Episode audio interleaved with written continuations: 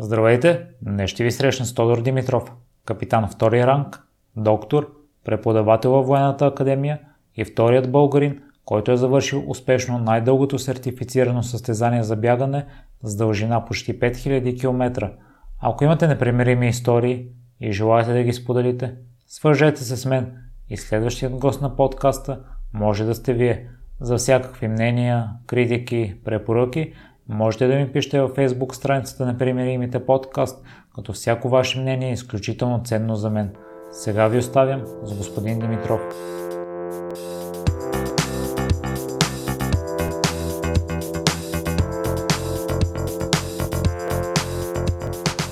Здравейте, господин Димитров и благодаря много за приятел покана.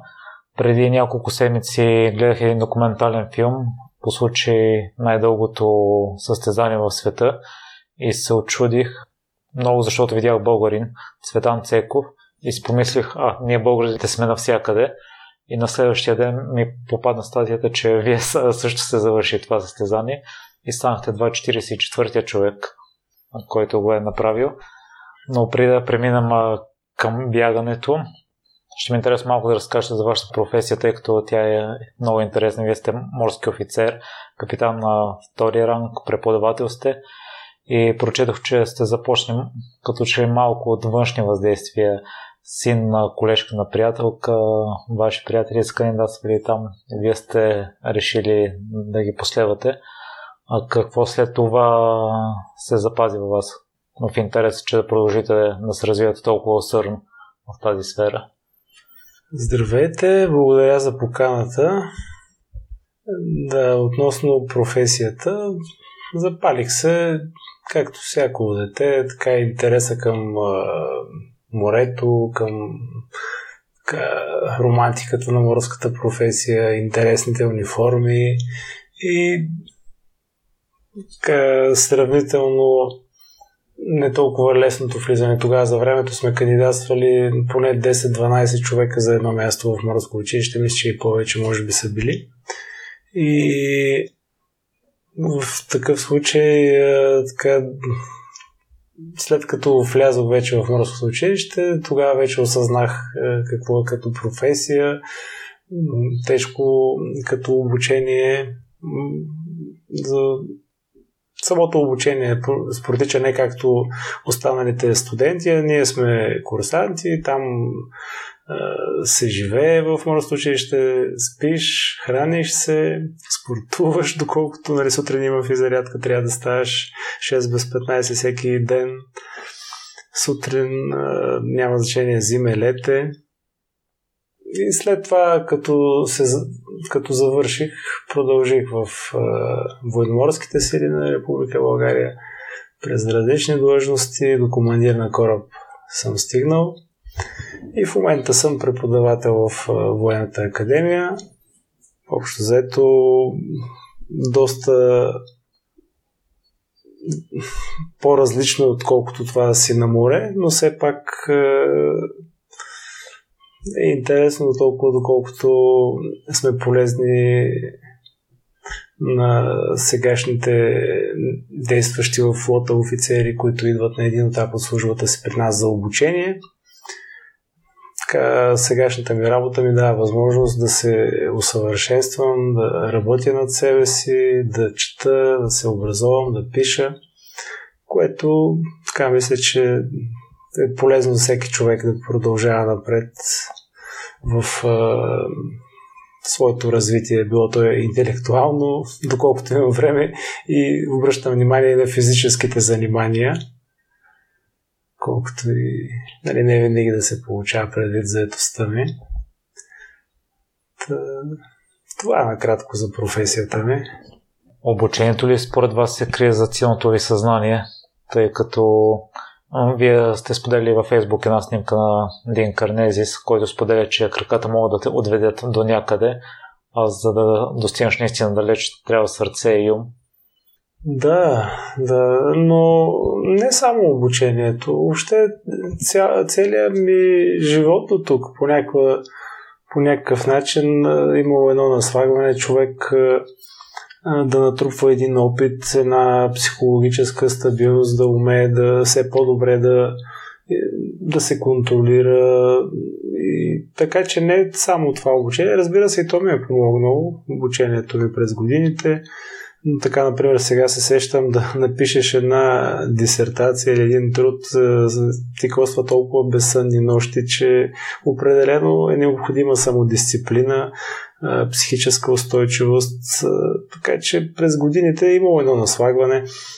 След това службата ми по корабите също много ми е помогнала, понеже там също имам страшно много недоспиване, когато се тръгне на едно плаване, няма значение дали е ден или нощ, дават се вахти през нощта, през деня. Има един постоянен цикъл, който човек, ако не е психически устойчив, би, много, така, би го затруднило особено много, но постепенно се натрупва една увереност във възможностите си, така, възможност да се справяш все по-добре с такива ситуации, с трудности и да ги преодоляваш. Така че целият ми живот до сега, по някаква степен от, от дете до професия, учене, сегашната ми професия ми помагат за това, че се, съм се справил при едно състезание като последното, което минах пред последното и последното тия двете бяха доста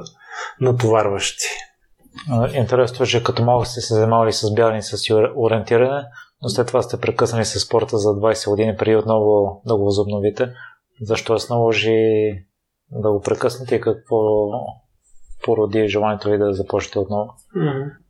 В родния ми град в Силистра, когато настъпиха демократичните промени, малко по малко се разпаднаха тия структури като клубове по ориентиране, клубове имаше по воден туризъм, по въобще туристическите клубове, които бяха, лека по лека се разпаднаха в рамките на няколко години и нямаше опция. Първо е, имаше много силен клуб по ориентиране, той за няколко години там продължи да съществува след промените, но след това вече по някакъв, по някакъв начин предполагаме спрямо финансирането или нещо такова. И така че нямало е някаква опция в това. Аз съм се занимавал пак с там, поне в средното училище, докато съм бил, ходил съм на карате. Не съм така съвсем да съм спрял с спорта, но често с бягането съм спрял. След това в морското училище Имало е сутрин физарядки, някакво бягане, но не е на това ниво, което да, така, да поддържа някакво високо, поне за мен е високо спортно майсторство. И чак вече, когато станах на, на 33, бях решил да избягам първия си маратон. И много ми хареса и продължих. То и то го избягах след месеци така и 20 дена подготовка зимата януари във Варна. Не е била чак толкова ефективна, като си гледам по дневника, но направил съм някаква подготовка, но самия маратон много ми хареса и така постепенно се увлякох по дългите бягания. И за няколко години продължих и с маратони, с все по-дълги ултрамаратони. Първият ми ултрамаратон беше обиколката на Витоша през 2010 и и така, следващата година направих първите си 24 часа, след това е било 2011-2012, ако не се лъжа, беше първите ми, първият ми 6-дневен маратон, тогава отидох и така постепенно е, се получи някакво преливане от по малко километри към по-дългите бягания. И човек се увлича в един момент докъде може да стигнат възможностите му, било то физически, психологически. Но съм се забавлял и понеже ми е приятно, за това съм продължил. Не съм го усещал като някаква тежест, нали, някаква мъка, понеже много от хората казват, бе ще спортувам, за да отслабна, ми е тежко, не ми е толкова приятно. Гледал съм винаги това, което го правя, да не прекалявам и така, че да ми достави удоволствие. Първата година, наистина, когато започнах да тренирам по-усилено, малко бях попрекалил с тренировките, бях свалил много килограми, много по-силови интервални тренировки правех, но в един момент установих, че загубвам радостта от това, което правя и си казах, продължавам, но някак си под формата ми е по-приятно да не се пресилвам, когато имам желание тренирам, когато съм натоварен в работа или нещо в личния живот, не, не на всяка цена, всеки ден или просто така го правя, че когато имам възможност, може повече да бягам. И то, наистина, когато ти е хоби, гледаш, не, не ти тежи, но не винаги може да се получава, ако не си доспал или нещо такова. Не съм от тия хора, които на всяка цена, нали, за тренировка и за увеличаване на дистанция, на скорост, интервални бягания и така. Не, не е моето поне на този етап, но когато ми е приятно го правя. Лесно ли се вземат такова решение да се насочи изцяло към радостта, без да обръщаш такова внимание на спортните постижения, тъй като си запознат, че спортистите, да кажем, си имат определени програми, независимо по какъв начин се чувстват, те трябва да си направят тренировките. Mm-hmm. Ами при мен е как да кажа, когато съм в състезание, понякога може малко по-така да се натисна, да го кажем, нали, когато виждам, че сега вървят нещата, може малко повече да, да, да по-голяма скорост, по-дълго време да бягам, по-малка почивка. Да, но не винаги в състезанията ми се е получавало по този начин. Гледал съм наистина без, без претоварване да го правя. Дали е лесно?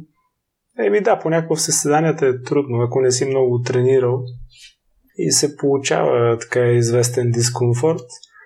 Но хубавото в дългите бягания е, че имаш период на напасване, не е както сега, ако не си добре подготвен, трудно ще избягаш с добра скорост 3 км или 5 км, но при ултрамаратоните така има един период на, на влизане в на тялото и чисто психологически в състезанието, така че имаш време да наваксаш, дори да не си в оптимална форма. Поне при мен така се получава. Ако искаш да обърнем малко внимание на финансирането, тъй като една част от състезанията сам си ги финансираш. Mm-hmm. При разговор споменахме, че приятели сте помогнали за състезанието в Штатите. За едно друго състезание изцяло академията ти е поела разходите. Mm-hmm. Не знам дали слушателите знаят, но няма наградни фондове в тези състезания и изцяло бюджет се покрива от участниците. Да, общо взето ултрамаратонското бягане не е комерциално, не е някакъв олимпийски спорт, поне на този етап. И в повечето случаи съм си поемал сам финансирането, но вече за по-големите бягания, където наистина са необходими по-големи средства, са ми помагали много и приятели. Както спомена, едното от 6-дневните ми бягания в Унгария ми помогна и военната академия, като мое нали, място, където служа, където работя и последно последното ми по-голямо състезание 300 в Нью Йорк нямаше да може да се реализира без помощта на, на много приятели. Мога сега и да ги спомена така магазини за бижутерски стоки Инволк, като Тошко, който ми е приятел, той дойде и с мен цялото състезание беше с мен. Страшно много ми помогна така, освен финансово и с присъствието си. Друго си е да имаш човек до тебе в такива дълги бягания. Също ресторант за здравословно хранене Кринг, магазини за здравословни храни, Joy Day, Мадалбал България ми помогнаха, Running Zone също, понеже като казвам Running Zone, те са специализиран магазин за стоки за бягане.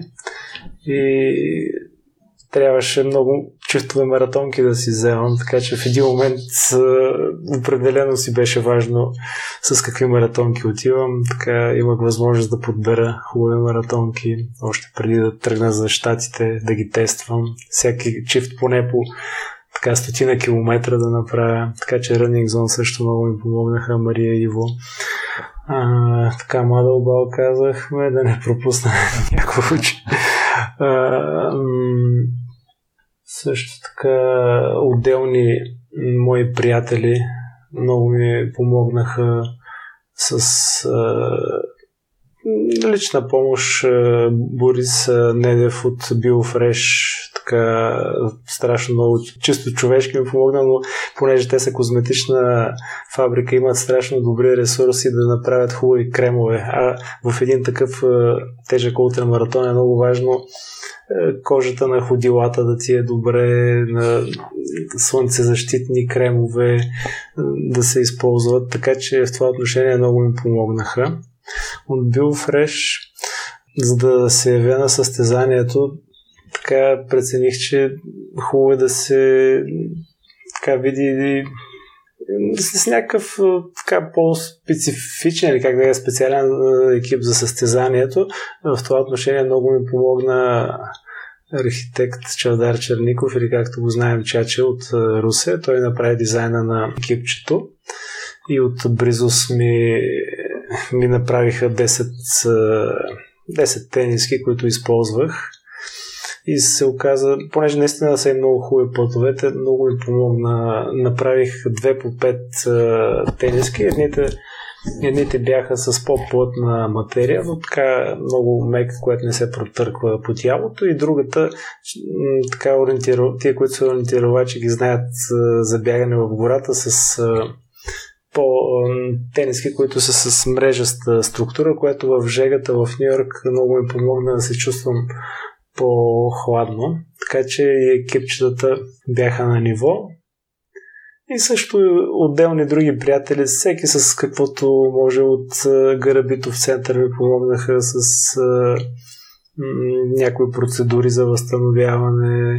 Иван Гарабитов съвети са ми давали как така за най-общо за подготовка, нещо да, да мога да подобря, примерно. Макар и в последния момент да е трудно това нещо стане, винаги можеш нещо да, да подобриш. Димитрина Сивкова и Фина Стайл също ми помогнаха много за възстановяването. Бях пробвал предварително болен терапия и Ема Бойчева от Плодив също ми показа някои неща, как ако мога сам да се възстановя, макар че много трудно беше, но тя също направи някои процедури преди да тръгна. Така на пръв поглед са много нещата, но една такава подготовка преди да тръгнеш наистина изисква страшно много а, усилия. От а, стената също магазини стената ми направиха хубави оферти за някои стоки, оттам също си взех някои от чорапите, при това от Running Zone също тия с пет пръщчета. Почти тях използвах изцяло по време състоянието на Ninja.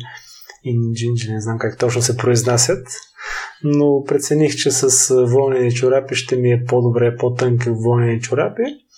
И наистина, според мен е доста добра се оказа тая тая моя настойчивост да използвам естествени материали, понеже в края на състезанието ходилата ми бяха сравнително най-добре, поне като сравнявах тия около мене бяха всички са си спопадали ногти, примерно, докато при мен за пореден път минах състезания без нито един паднал ногът, примерно с много добре, в много добра кондиция.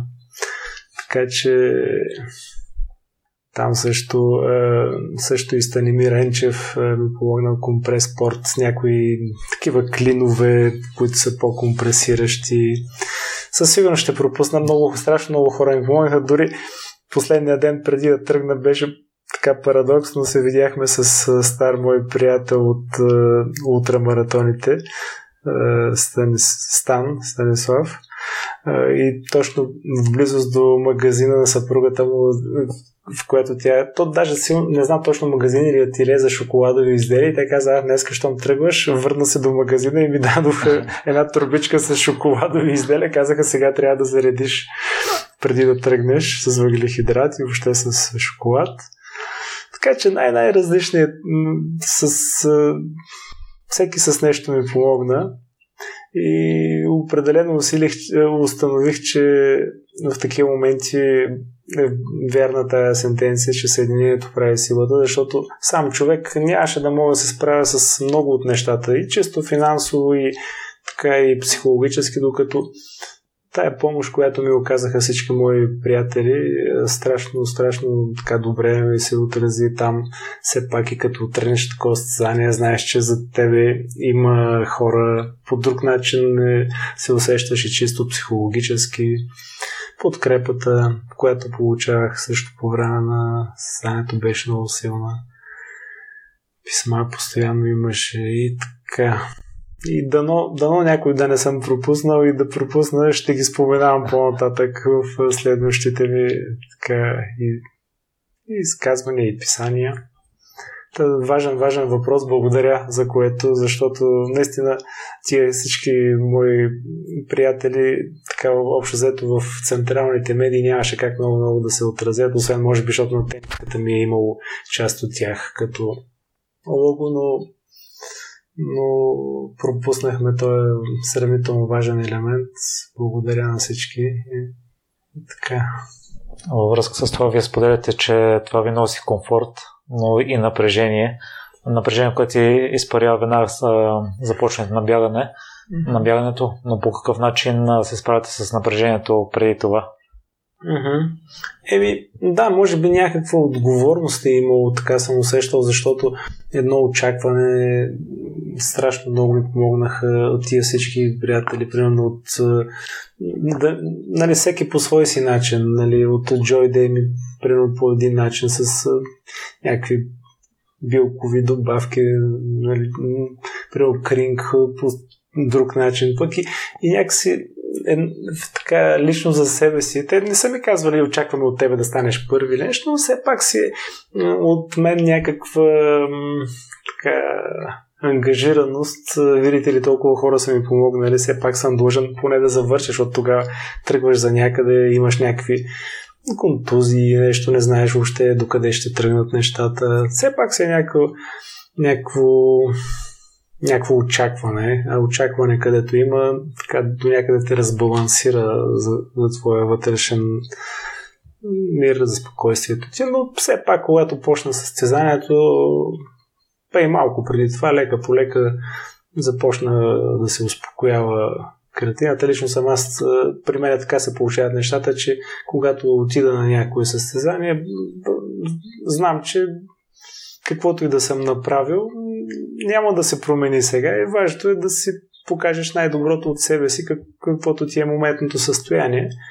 И при всички положения гледах да, да не се натоварвам с някакви очаквания или с някакви пренапрежения, видите ли, тук да дойда на всяка цена да стана някакво място да заема. Нали, при мен беше идеята, колкото мога да си покажа, в зависимост, нали, не бях в супер форма, когато отидох предвид заедостта ми на работа и някои дребни контузии, които имах, понарушиха ми почти така в голям процент предварително заложените планове за подготовка.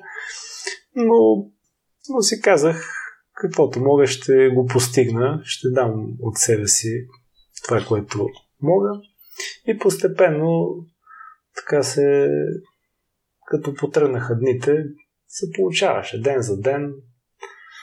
Нали, съответно, в никакъв случай, като кажем, се получаваше да не се остава с впечатлението, че много леко е било. Напротив, доста трудно начало, предвид, че първите около 10 на дена имаше ежедневно много дъждове, много пришки се появиха следствие на това, но някакси човек е, най-вече не, нали, трябва да се да търси опора не толкова в е, нали, физическата си форма. Съм, съм гледал един вид да запазя някакво спокойствие, един вътрешен мир, който да ме води да слушам вътрешния си глас, сърцето си и той вече да ми показва вярната посока, скорост и колко да, доколко мога да се натоварвам, да не прехвърлям някакви граници на преднатоварване. Това е накратко. И сега, ако искате да преминем към самото състезание, само да отбележа, вие спонахте 3100, но това не са километри, а мили, да. които трябва да бъдат преминати за по-малко от 51 дни и се въртат обиколки в един квартал. Една обиколка 800 и няколко метра. Да. А, вие сте решили да участвате зимата И на мен е интересно по какъв начин а, се избират участниците, тъй като само 8 имат право. Ами предните години са допускали повече хора, по 10, по 15 понякога са били, но тази година те си преценяват спрямо състезателите, които си подават а, молби, а, спрямо тяхното, тяхните постижения до тогавашни. Комисия се събира и преценява дали той състезател има шансове. Нещо този тип, защото ако си избягал 20 маратона и отидеш на такова стане, практически скок е много голям.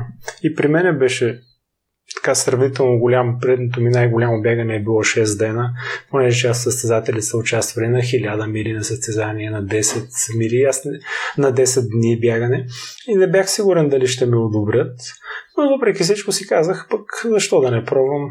Така, не губя нищо да го кажем, ако си подам и те ми кажат, абе, малко са ти постиженията, трябва повече да се постараеш. И та така, събира се една комисия и ти преценява дали има шансове, така все пак е, не могат, е, от гледна точка на безопасността на хората, не могат да се пуснат е, неподготвени хора в такова сериозно състезание. Да, 3100 мили, са това са около 5000 км без 11 км и 5000 км си е доста сериозно през лятото в Нью Йорк при голяма жега, голяма влажност, неблагоприятни метеорологични условия. На бетон е това бягане. Бетона е около 8-10 пъти по-твърд от асфалта и, и става едно наистина много сериозно набиване на ходилата. Много, много по-сериозно, отколкото на асфалт или на, в планината, когато се бяга в планината или някъде така на мека повърхност. И наистина е много по-твърдо. Няколко пъти съм го споменал, че когато ми се е наложило един-два пъти да слезем на пътното плотно, понеже е задръстен тротуара, задръстен е бетона, асфалт ти се струва като персийски килим толкова мек, толкова мек, че буквално се движиш в облак, така в памук асфалта, така когато сега се движим, ни се струва много твърд, но просто бетон е много, много по-твърд и усещането за това, тая твърдост е трудно е да се обясни, но наистина много, много, много по-твърд е и там, понеже те са на плочи, неравни, абразивни, е, винаги под различен ъгъл стъпваш спрямо спрямо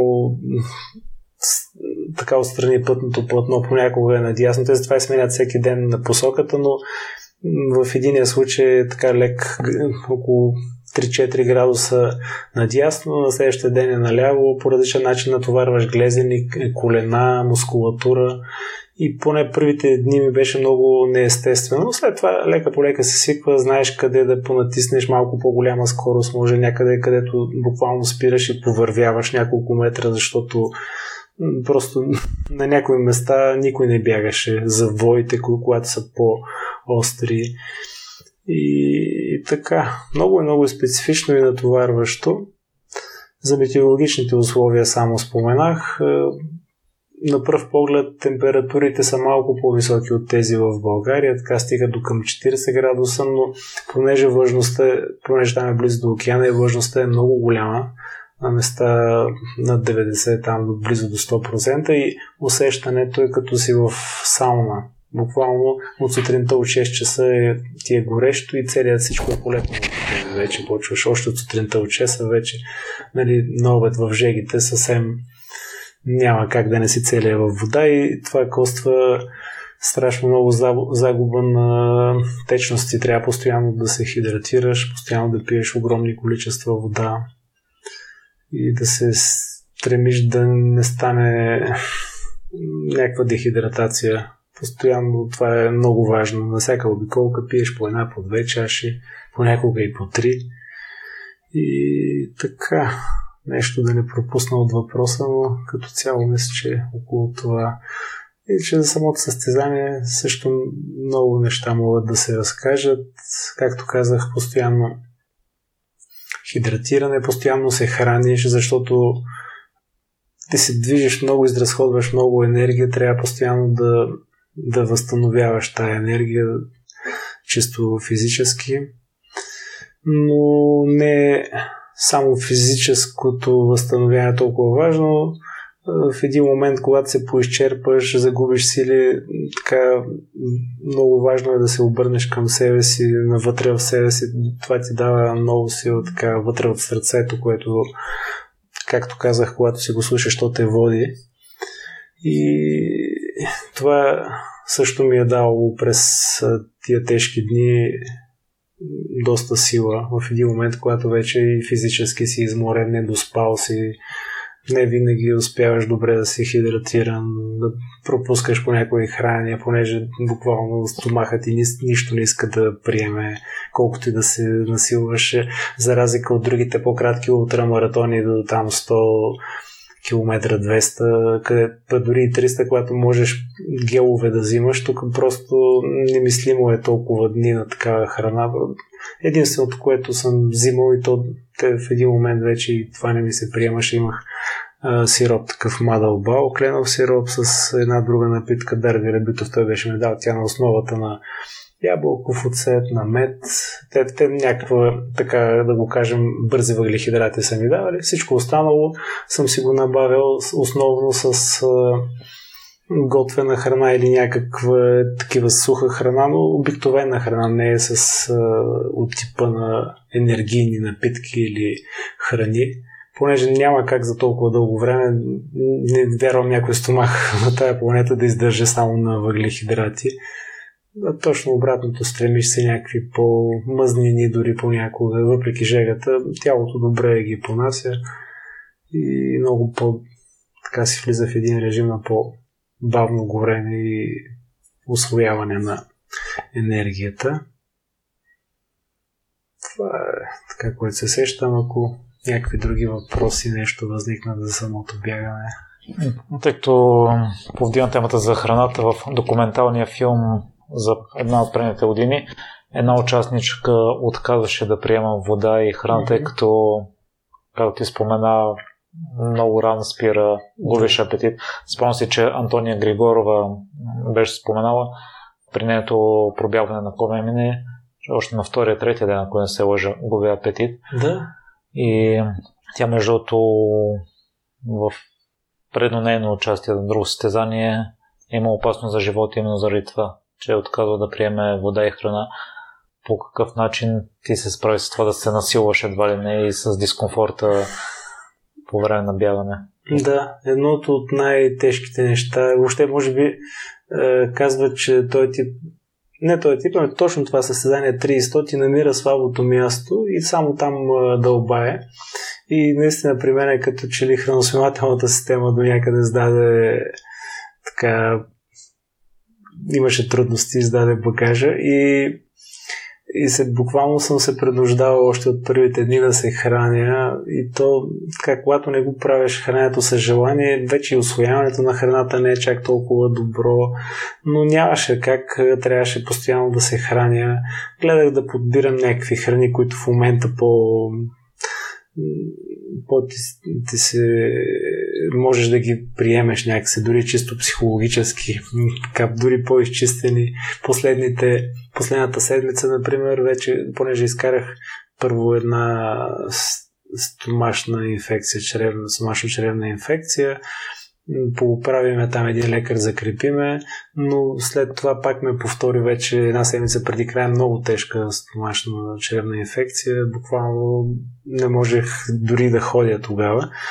И след, след нея и по време на нея започнах само съвсем семпли храни да се храня, сутрин овесен ядки, после през деня е, варено рис, така с течността и хляб. И това ми беше. И след още последните 5 дена включих и хумус в това нещо. И общо дете само на това изкарах последната седмица като храна. И се оказа, че що да успях да се позакрепя така, въпреки че на пръв поглед са много прости като храни, много семпли, но успях някакси да намеря баланса и пак казвам, че дори с тях пак на сила съм се хранил, като дойде време за храна, но някакси по-успях да ги приема тия базови храни, отколкото някакви много смесени, готвени ястия с много неща, които може би сега, ако ми се поднесат с удоволствие, ще ги хапна, но тогава в един момент често и психологически стомахът ти се свива и не ти се хапват.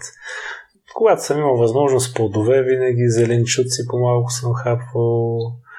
Така, при обиколките взимаш си, имаш достъп фрешове. Наистина имаше така хубава храна, но просто тялото ти не винаги я приема. А, а, пак казвам, когато е, една храна ти я приемаш с удоволствие, много по-добре освояваш. Просто така се получи, че дисбаланс някакъв се получи при мен и това ще ми е така една, един урок за бъдеще да мога да работя и в тая насока, защото няма как едно състояние да се получи идеално, но все пак, когато видиш някакви пропуски, да се опиташ да ги поправиш за следващия път.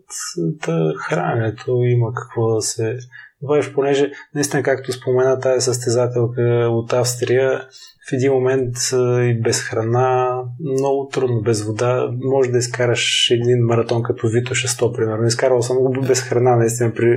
така пак имах проблеми веднъж, но до 100 км можеш на мускули да изкараш, след това вече почва тялото, тялото си иска някакво движение, колкото и нали, някакво гориво да му дадеш, за да може да, да продължава да се движи напред. Казахме за храната, за водата, но така като че ли през предните ми разговори не съм подхващал въпроса, че много важно е и дишането. Дишането така сега ми идва така като идея, защото ние се храним през определено време, дишаме през време, но дишането е много по-често от пиенето на течности и храненето. Затова то може би дори е по-важно от тях. Така, лично при мене се пробвах по книжката на Васил Тосев. Той много добре ги обяснява нещата, как по-дълбоко да се диша така с диафрагма. Нали, не само белия дроб да тваря, а още и диафрагмено дишане да се вкарва. Много добре ги обяснява той и по, по неговата книжка сам съм се учил така с Вихрен Иванов, с Виро, мой приятел. Той е, така също сме си говорили на тая тема.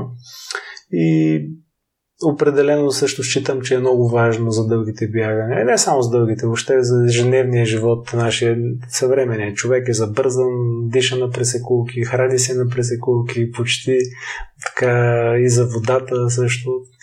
Така има на какво да се замислим. А в едно такова дълго състезание определено усещаш разликата. Виждаш как при един начин на, дишане, на хранене, на пиене, когато се обезводниш, как виждаш как не си ефективен.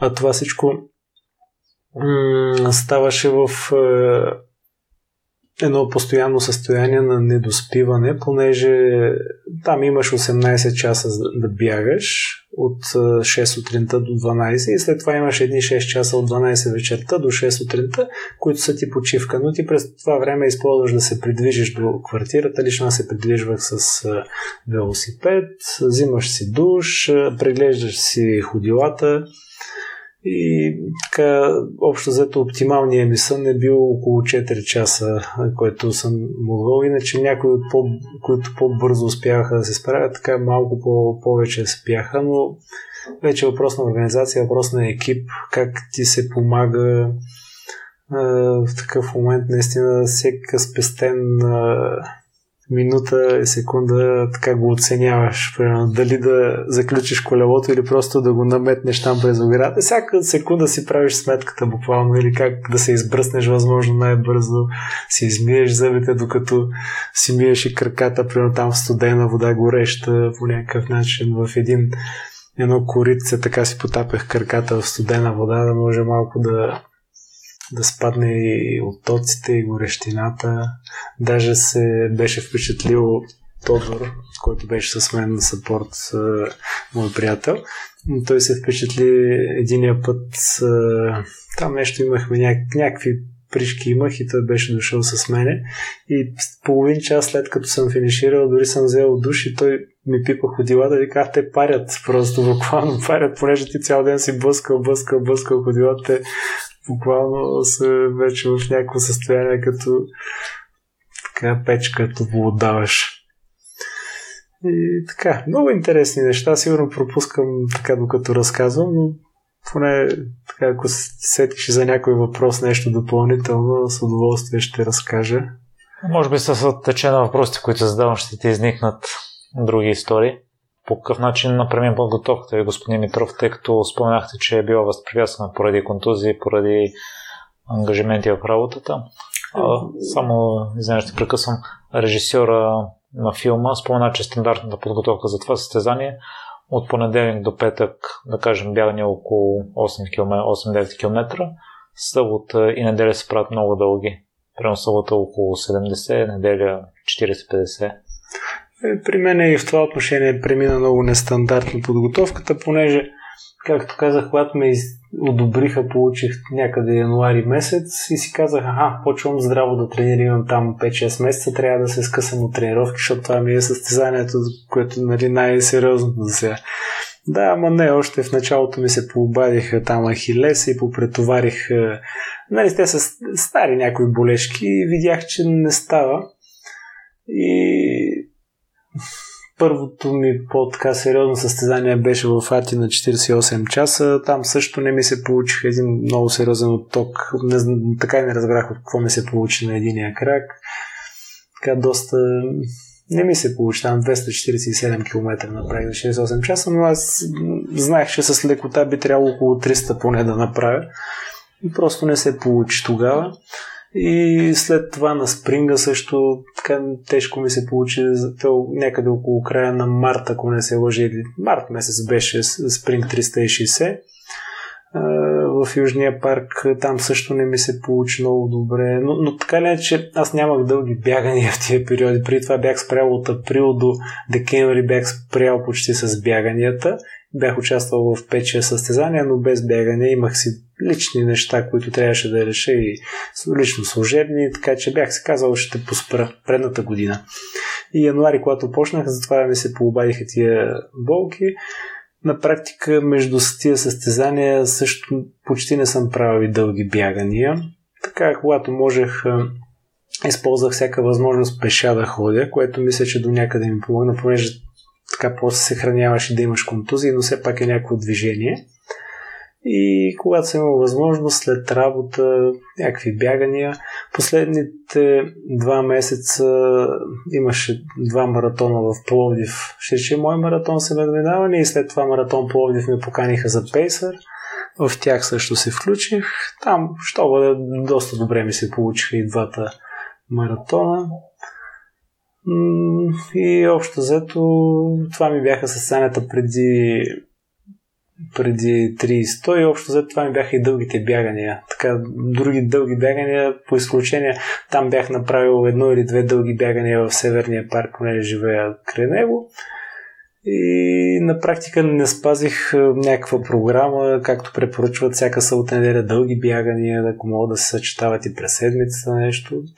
Направих последните два месеца повече, понеже исках и така така не мога да бягам. Реших в фитнес, вземах си карта за два месеца в фитнес и там успях малко крос тренажер да понаправя, велоенергометър да подовъртя малко. И, и също използвах тия два месеца, след като направя тренировката, влизах и в сауна, за да мога да малко от малко да се аклиматизирам към някакви по-голяма горещина, макар че той е доста далече от истината. Примерно другите състезатели, един който е от Ирландия, той беше ходил в Бразилия на подготовка, Бразилия, която е до екватора, там наистина е много горещо, може да си направиш адекватна за лятото в Штатите подготовка. Харита е единственото момиче, което беше тя пък цялата наша зима, т.е. австралийското лято беше в Австралия и Нова Зеландия в пробега на мира и понеже там наистина е горещо лятото и това страшно добре те аклиматизира към жегата и ти си много по-подготвен след това в реално за състезанието. И то си им личеше тия, които са правили подобна подготовка.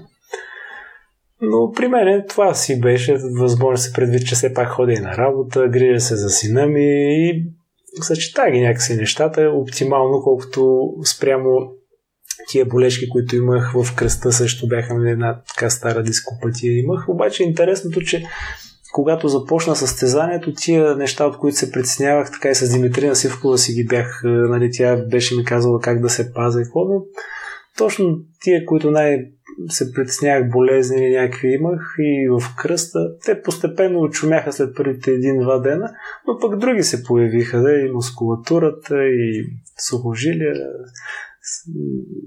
пришки, така че едно е да се подготвяш за нещо, да си мислиш, да имаш някакви очаквания, че това ти е слабото място, пък по време на състезанието на този тип дълги състезания винаги те изненадва и нещо друго. Няма как да си подготвям на 100%.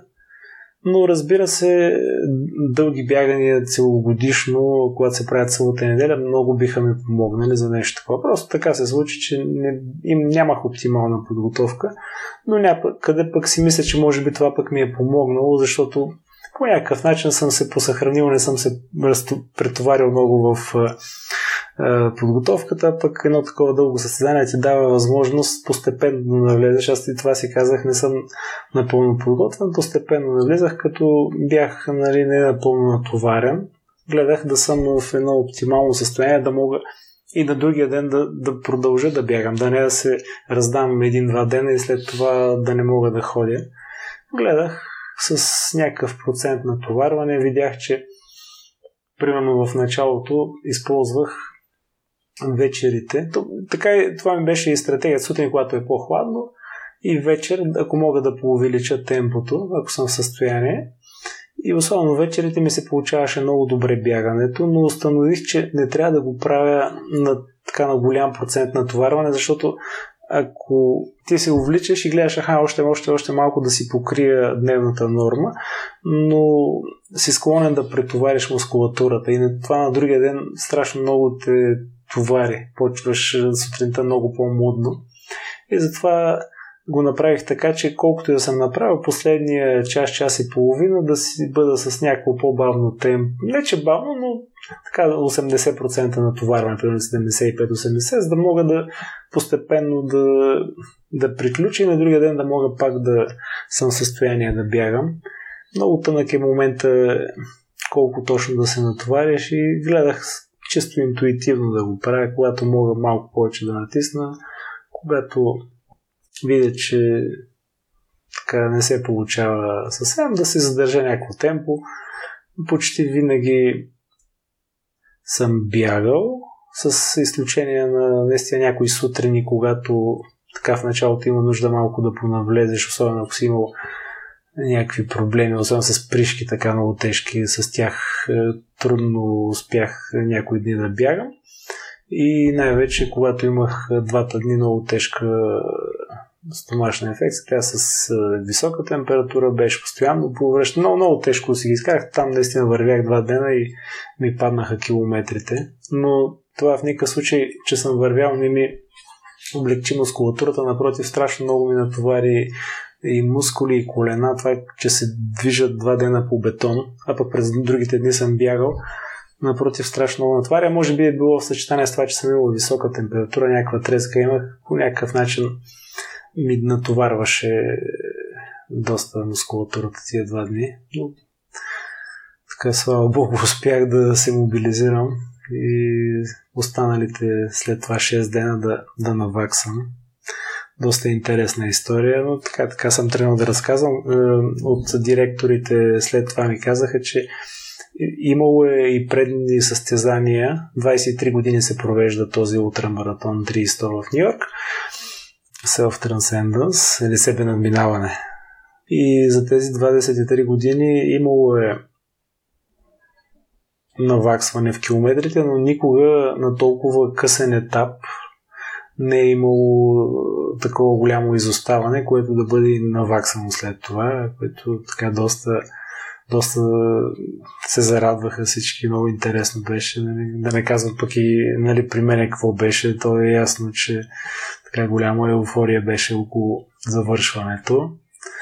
И всъщност 5 дена преди финала бяха ми казали, че трябва да правя по 119 обиколки. Те са около 900 метра обиколката, малко по 900. А за цялото ми състезание без първия ден бях достигнал до тия обиколки само веднъж. А сега трябваше да го правя 5 дена последователно. И И за това звучеше доста невероятно, че въобще ще завърша. Даже някои така бяха ме подписали, нали, така като им казах, че колко обиколка трябва да завърша, но пък с някаква помощ, къде от вътре в мен, къде тия хора около мене, къде то ти така някаква сила ти се спуска в такива моменти, не може и да се обясни как точно действа и какво точно се случва, но стана чудо, че успях и да завърша. Лично аз си бях казал в този момент, правя каквото мога, давам от себе си най-доброто, пък да знам, че съм, не съм се отказал, че съм продължил. И така, да, лично аз си, се почувствах удовлетворен, че продължавам и давам най-доброто от себе си. И може би това беше така правилната формула, колкото му се каже, че има правилна формула в такъв ултрамаратон и се получиха много добре последните 5 дена. Успях да го завърша. Реално за тия 23 години, под 52 дни, аз съм 40 човек, който го е завършвал, но едната година се им удължили времето, понеже може би жеги нещо е имало, не съм сигурен точно. И реално 44 човека се водим, които сме го завършвали. Това състезание за 23 години. Така че съм радостен, че успях и аз да се включа, да успя да завърша. По какъв начин се справи при заминаването в щатите с тренировките, които не са ти се получили? Ами, когато не се получава, примерно ако не мога да бягам, пробвах така там два пъти излязох в Северния да правя събота и неделя дълги бягания. И като не се получи много много бягане, гледам и да ги съчетая с малко вървене. Но интересното, че вече когато дойде състезанието, ми се така получи да бягам по цял ден. Нали, въпреки, че нямах такива дълги бягания. Това е много интересно, нали, как човек се мобилизира и дава 100% от себе си понякога. Да, доста интересно. Даже така си говорихме и с по-опитни бегачи и те казаха, че това, че мога да бягам по цял ден е доста показателно за капацитета нали, на човек, защото примерно при тях не винаги се получава. Няма ден и доста голям процент почва да върви, по 30% там от деня понякога вървят. Някой, не казвам, че всички, но примерно двама-трима от състезателите имат опит, но казват, че не могат да бягат целия ден, и, но те пък примерно компенсират с по-бързо вървене или дори и по-бавно, пък през другото време, ако бягат по-бързо. При мен се получи добре да мога така по цял ден да бягам, нали, ако съм в нормално състояние, нали, което ме е спирало от така да не мога винаги да бягам, са по-дълбоките пришки, наистина много дълбоки, които са под половин един сантиметър под повърхността. Те много болезнени бяха, много трудно се справях с тях и вече тая инфекция, която се получи. Но така стават и чудеса понякога и човек успява да се справи във всякакви ситуации. Та странно ми беше, че въпреки, че в подготовката не винаги съм успял да се справя, в състезанието при подобна ситуация човек се мобилизира, може би под някаква друга форма имаш помощ и така се получават пък там нещата. А психически по какъв начин се подготви? Еми, психически, както по-рано в началото на разговора казах, за едно такова състезание ти се готвиш цял живот, целият ти живот на практика който си имал препятствия, примерно от дете още как си ги преодолявал, всичко това ти помага. Безсънните нощи и при работа, и при писане на дисертация, на всякакви други различни задачи, които съм имал през живота си. И те са ми помагали по някакъв начин и случай ми помогнаха и, и тук да се справя. Много трудно е в подобни състезания за хора, които психологически не, не са стабилни, не могат така да намерят някакъв вътрешен мир, вътрешен баланс в себе си, колкото и да са физически силни, колкото и да са се тренирали, да са подготвени и екипи да имат, не могат да преодолеят тия трудности. Виждал съм как просто се огъват в един момент, отказват се и загубва желанието да се бори. И обратно, нали, човек дори да не е чак толкова трениран, ако е психологически е добре, просто да си запазиш един вътрешен баланс в себе си, да не се отказваш. Намира се начин, намират си се някаква сила така и отвътре, и отвън и продължаваш да го правиш, а пък е, това е, това е психологически, това е целият си живот, нали, колкото си натрупал опит и както казах, има много подготвени, които не могат да го балансират техния, тях, тая тяхната сила. А също и традиционно, като че ли с възрастта човек, когато натрупа един опит, по-добре се справят така хората на средна възраст, а дори след средна се справят много добре в такива ултрамаратони, докато по-младите, така примерно Ицето Цветков, Ицето пак тича сайта, е, той е едно от изключенията, че много добре му се получават е, дългите бягания. Това говори за една психологическа устойчивост или така спазване на някакъв план при него. При всеки по различен начин се получават нещата.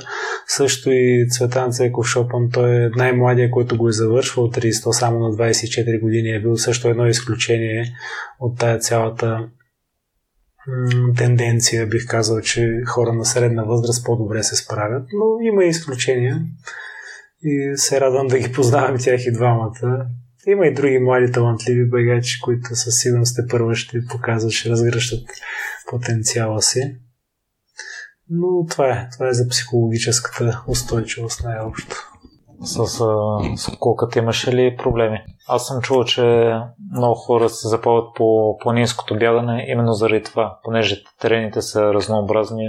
Много хора не обичат да бягат на писта, защото се въртат обиколки това не им доставя удоволствие. При мен този тип бягания никога не скучая. Нали, от първите ми бягания, още когато съм отишъл първия си 6-дневен маратон, абсолютно неподготвен отидох. Това всъщност ми беше, най- може би до ден днешен най-тежкото бягане, защото мога ви кажа, че само 6 дена, ако не си подготвен, си е голямо бедстване.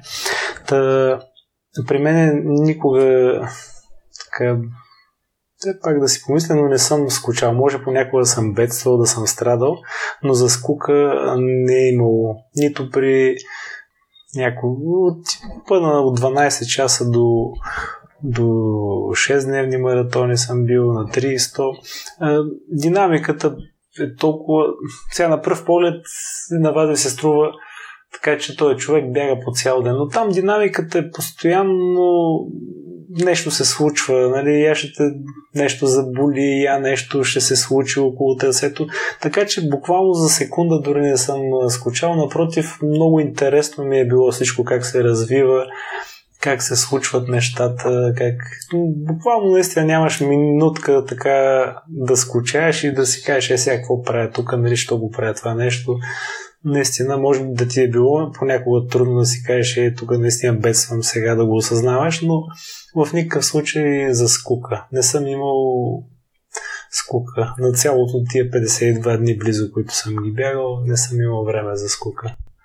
Спомена за едно 6 състезание преди малко, което си е страдал. Mm-hmm. Ще разкажеш малко повече за него. Ами да, там отидох точно когато кандидатствах за академията, имах много изпити, такива чисто теоретични, подготвях се много, четох и разни други неща лични имах тогава и на практика отидох без дълго бягане, наистина без дълго, без състезание, без дълго бягане. То е от пролетното състезание, т.е. и след зимата, април месец ми беше 6 дена в Нью Йорк. И имах всъщност само едно дълго бягане и то беше две седмици преди това да се видя въобще, вече мога ли аз да бягам, защото все пак вземах виза за щатите, платих си самолетния билет и, и бях тогава трябваше в една сграда там едно дежурство да имам и буквално съм бил 8 часа в един коридор си въртях, ама видях, че пък що годе мога така. Но когато отидох, там първите два дена беше много силен дъжд, страшни. Нямах място по ходилата, където да нямах пришка. Просто беше така... много след дъжда, по принцип, традиционно повече пришки правиш. Аз тогава съм нямал чак така опит. Имах едно 6-дневно бяг... едно 24 часово бягане, една или две Вито 600 имах и общо взето, така след втория ден вече такова бедствие се получи. Сплинт също ми се появи на двата крака. Това е едно усещане, се едно ти е щупено отпред коста, имаш чувството. Ама аз не го и знаех какво е това нещо, просто усетих, че много ме болеше. Е, те стават едни кръвонасядания отпред в мускула, което страшно. И по едно време не си усещаш краката, просто бях се едно-два чука имах вместо края и просто ги блъскам в земята, не можеш да се движиш, не можеш да ходиш по едно време. Но пък не се отказах до края, вървях така след втория ден. Направих добре, направих дори повече километри от някои, които бяха на пръв поглед уникални бегачи там, но се отказаха в един момент. Видимо просто отказа се отива да спи и спи дълго време. Докато при мен така удържах. Последните два дена даже въобще не спах, само само дори с вървене да направя. И беше ми целта 300 мили тогава да направя за тия 6 дена. Ама това 300 мили, някъде около малко под 500 км. Нали? Обаче толкова накрая вече от недоспиване от целта, нали, да си каже, ще ги стигна тия 300, защото като направиш 300 и ти даваха нали, един вече позитивен финал. Имаш някакъв като купа така, иначе по 300 не беше, не се считаше много, за че си го финиширал. Да, финишира се но не чак толкова успешно. Но накрая вече толкова ми беше едно като безразлично и буквално имах около 5 мили да ги направя за 3 часа или 4 и не ги направиха, ходих да гледам едни крикет как играят и с толкова се забавлявах с тях, че не ми букаше толкова и за финала. Много интересно като преживяване беше, но, но много бедствах с тия всичките болешки и пришки и шинспидове и там и грешни маратонки. Бях се взел много големи номера също нали, от презапасяване, дали да не се протри. Бяха ми казали, колкото по-голям, по-добре, ама не е така. Трябва наистина, може малко един номер, номер и половина по-голям, но не е чак толкова при тия дългите бяна, защото вече като са прекалено големи по друг начин изтъпваш и по друг начин те се опитат в определени точки в ходилото ти. Така че не е препоръчително. Много мога да разказвам за това бягане. Интересно беше, но е, може би наистина най-трудното ми до сега, по-трудно от 300 това лято. Защото човек като не е подготвен, като не знае какво очаква и какво му се случва, определено доста трудности видях тогава. Пък удовлетворението, че не си се отказал, че пак съм завършил до края, ми беше така се пак приятно усещане. Имате ли си любима история от 300? Хм. Не, това не съм се замислял. Със сигурност много гледахме така да се смеем, да вкарваме шеги, когато можем. Даже сутрин имат един хор, който така те казват awakening на нали, те, те се буждат нали, така с песни, но има традиция и ти да им кажеш по някой вид, така и да изиграете някоя сценка нали, в движение, съвсем кратка. И така, под формата на радост, определено се получава добър импулс. Наистина виждаш как това те зарежда и почваш да се движиш по-добре. Да се сещам а, Анета Ралчева, една от известните наши бегачки, ми беше пратила имейл, хвърли, който започваш така, хвърли ли релсата?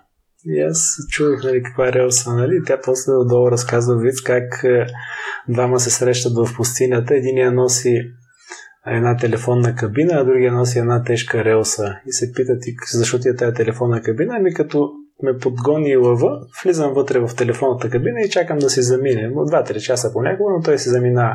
А ти с тая релса, ами като ме подгони лъва, бягам, бягам, бягам, бягам и вече като се измори, той почва да ме настига Просто хвърлям релсата и ускорявам след това. Та, разиграхме го с един от австриеца бегач. С него тая сценка разиграхме и, и накрая това ми дойде в момента, защото бях взел една пръчка с едно, че ноша релсата и викам, и сега символично хвърлям за 300 моята релса и от тук нататък няма да ме спира нищо. така беше интересно като история и всякакви други интересни такива. Със сигурност ежедневно имаше доста доста такива. Просто в момента е така ме хвана неподготвен. Нали? Но може би това ми е една от любимите, да, да кажем, хвърлянето на релста. Също на живо няколко пъти се хвърля, се ме търсиха за някакви събирания и там са събрали хора и ти им казваш, ето аз сега бягам тук с скайп, или не скайп, но може би вайбър връзка и им показваш трасето и едното от интересните беше, че се прожектираше в Пловди филма Run and Become 3 Run and Become и точно тогава пред публиката, вече като е свършил филма, направиха връзка и с мене на, на гребната база. Така беше много емоционално и те ги усетих, че те нали, така пляскат и аз така вложих енергия да ги окоръжа, да им дам хубав дух така и се получи много добре. Много, много подобни неща. Примерно дойде също така първата жена в света, която е слязала на маратон под 2,30. Това е било 60-те години и страшно позитивна така. Тя, примерно, могат с тебе да бягат по една обиколка, но, примерно, тя побяга с мен няколко обиколки така много позитивен човек. Много интересни неща научих, как, как е бягала на времето, какви трудности, как точно като се е отказала пък е станал олимпийски спорт 84-та година. Иначе до тогава тя е била топ винаги там нью-йоркски, бостонски маратони, нали, поне в топ 3 е била нали, при участието си. Много, много интересен човек. Така колко, въпреки че беше на възраст, как, какъв живот, как, как по-детски нали, ги възприема нещата, как ги дава. Също много интересно събитие беше, бягам си така една сутрин и по трасето някаква майка с а, две дечица и казва, ето на английски, а това е Тодор. И аз викам, и много известен става, нали, тук какви с тия хора, нали, защото нали, не са там край, където са организаторите, съвсем на другия край на трасето. И чак като стигнах и не заговаря на английски, се оказа англичанин, който живее в България, Нейтън. Нейтън, който дойде с съпругата, с трите си деца, съвсем малки. Страшно позитивна енергия така ми, ми вкараха хора, които са в България. Също и българи, когато дойдоха няколко пъти. Така много приятно, много позитивно впечатление. Това са ми любимите истории. Със сигурност има и още, но накратко това се сеща. С какво ви промени това преживяване? Хм. Ами, както ми писа Мария Мицева Николова в имейл, така, ти ако го завършиш това нещо, може да се броиш за безсмъртен. В кръга на шегата, но а, наистина усещаш как е невъзможността, въобще невъзможните неща след такива бягане, въобще след това, което се справя, става все по-малко, защото нещо, което се е струвало наистина невъзможно и много невероятно, когато го преодолееш ставаш все по-силен, чисто психологически, чисто като така усещане, че можеш да се справиш с всяка следваща ситуация. И то не говоря само за бегане, нито само физически, а въобще в ситуации в живота. Виждаш колко човек като не се отказва, като продължава напред, как могат да се получат нещата. И наистина определено за себе си получих много хубав урок, че това е в живота, както казва както казват наши някои класици, продължаваме напред и наистина, ако това колкото изглежда вече тривиално, нали, ако не се отказваш, не гледаш назад, определено това е начина и това е, това е което е основният ми урок. Със сигурност още много, много други неща научих, но като че ли това е, че като че ли границите и невъзможното си го поставяме. Ние, нашето общество от малки още ни учат, абе не прави така, не може, не се цапа, не, тук стои мирен. Докато на нас ни е зададено и от природата и още от тая силата на Вселената имаме човешките възможности са безгранични. Просто трябва да си вярваме, да си слушаме сърцето и, и да не се притесняваме, да не се страхуваме, да, да си следваме нашата цел. Това. А какво мислиш, че спира много хора да постигнат пълния си потенциал, господин Тодоров? Еми, всичките тия неща, предразсъдъците, рамките, които ние си слагаме, които ни слагат нашите родители, нашите приятели, това не е възможно, не може, как може ти да бягаш един час. Нали, аз като почнах да бягам и си говорихме с моя колега на, във Варна, там на един стадион ходих и викаме и тук колко 40 минути съм бягал или там или по-дългите вече бяха час и нещо. Ма 40 тогава и той вика, е, 40 минути, как може толкова много да се бяга без да спираш? Не? Нали? в началото просто зависи колко ти е мисленето, колко ограничено ти е мисленето и, и вече като си разшириш кръгозора, виждаш, че това е нещо толкова малко от целите твои способности, които ти ги е дава Вселената. Та, хората са ограничени, според мен, от, точно от ума си, от начина на мислене, от предразсъдъците на обществото вярвай себе си, слушай си сърцето и много повече неща можеш да постигнеш, било то в спорта, в науката, в, в живота, във всяка област може. Слушайки си сърцето, съм убеден, че човек много повече във всичко може да постигне. Нали, точно обратното, ако си слуша само, нали, ума много може да ти помогне, нали, това не го е дава природата, интелигентни същества сме често логическото мислене, но в един момент може пък да те закопае. Примерно, ако представете ли си Магелан, ако знаеш какво го очаква, дали той, той също не е знал какво очаква, но той, което е знаел от цялото знание на човечеството тогава е, че може би има някаква земя там, Индия или там, или Колумб преди това. Тия хора са тръгвали с едни толкова малки лодки и са преодолявали с минимални средства, с риск за живота, преодолявали с такива големи водни пространства и препятствия и глад и това. И си казваш, ето, той малко трябва сигурно да е бил луд човек или наистина да си много да си е слушал сърцето, за да го води на някъде за да ги постигне тия неща. И много други знания и незнания такива, които са движили нашия прогрес на нашето човечество. Иначе ако се стоим в комфортната зона и се стоим пред телевизора, ами няма да се случат нещата. Или поне не чак толкова бързо, или не знам. Може би по някакъв случайен начин би се случил прогреса. В интервюто, в което дадохте след пристигането си, споделихте, че не смятате да участвате отново. Еми, поне на този етап, със сигурност, понеже той е свързано и с отпуск, финансови средства, наистина определено така ми стана съвестно около мене, толкова хора така се полухарчиха и то с немалки суми. Нали, и, но и не само в чисто финансовата част, а и отпуска. Аз бях си запазил част от отпуската от предната година, 2018 и от 2019 почти цялата ми отпуска замина все пак не може всяка година така да ми се получава. Ням, не съм някой нали, нещо да мога да си позволя да отсъствам реално два месеца близо се получи, защото като отидеш трябва да си 2-3 дена по-рано, след това не можеш веднага да тренеш пак 2-3 дена, трябва да останеш. Така че поне за сега, следващата година не виждам как ще се получи, но някоя следващата година, защо па не. Но поне за сега не планирам.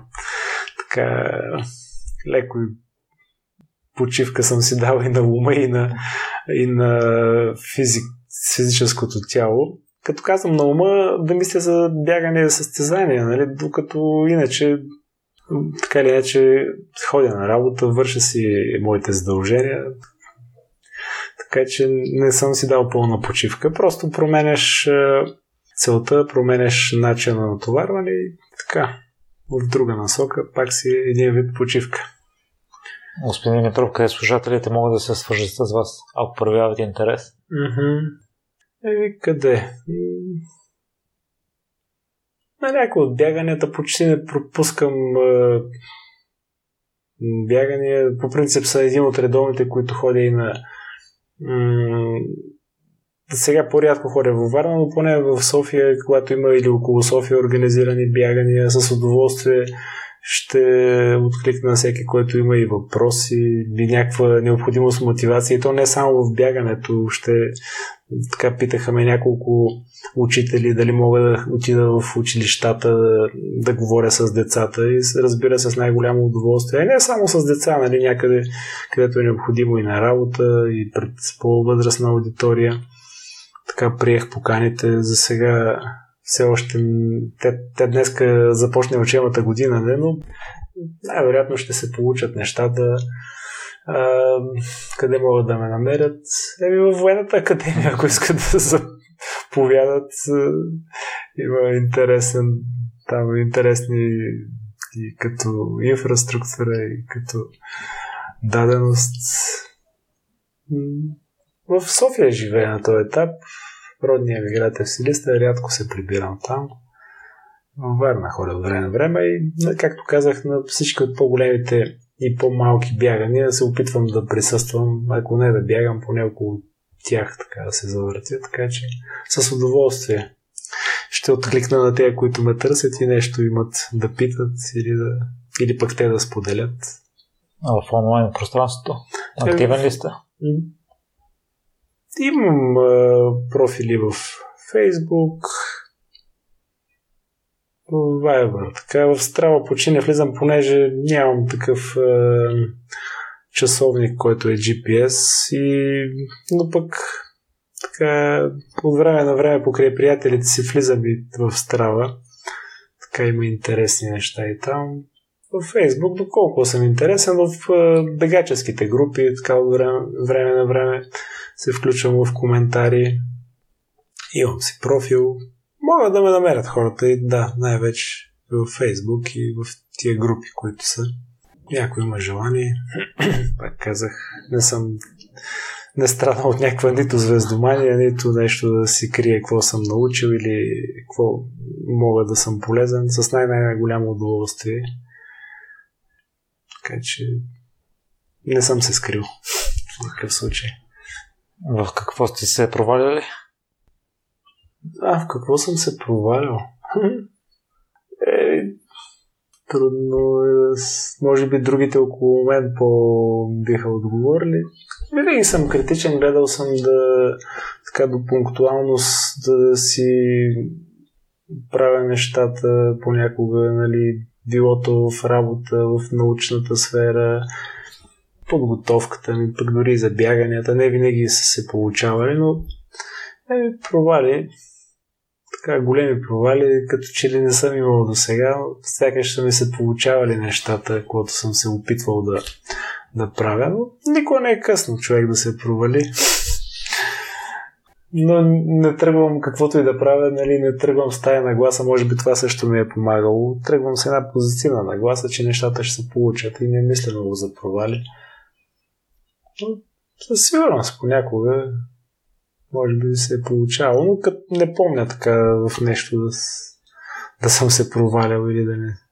Нали, опитвам се да дам най-доброто от себе си с нещата, с които се залагам. А с какво се гордеете най-много? Хм. Е, с какво се гордея? е, гордея се с моите приятели. Имам а, много прекрасни приятели, семейството ми, сина ми, така, който се справя отлично в Националната природно-математическа гимназия. Днеска му е първи учебен ден да е честит и той и всички учители и ученици. Гордея се с професията си, с това, което е била България, надявам се, което е като даденост и което ще бъде. Има, има с какво да се гордеем, но като че ли не ми е силната страна това да съм горделив и да, за това да си го мисля, така че това най-общо. Благодаря много за днешното гостуване, господин Димитров. И такива примери като вас със сигурност България трябва да се гореде, защото вие вече спомнахте само 44 човека в целия свят са финиширали това състезание. Със сигурност сте постигнали много други неща и в сферата на образованието, в академията. И за мен е изключително чест, че прекарахте това време с мен сега. Благодаря за поканата, благодаря за хубавия разговор. Надявам се да съм бил полезен и да бъда полезен за тия, които ще слушат. Благодаря, че слушахте целият епизод до край. Още веднъж, ако имате интересна история и желаете да я споделите, свържете се с мен и следващият гост на подкаста може да сте вие. За всякакви мнения, критики, препоръки, можете да ни пишете във Facebook страницата на Примеримите подкаст. Отговарям на всичко и всяко ваше мнение е изключително важно за мен. Лек и разкошен ден!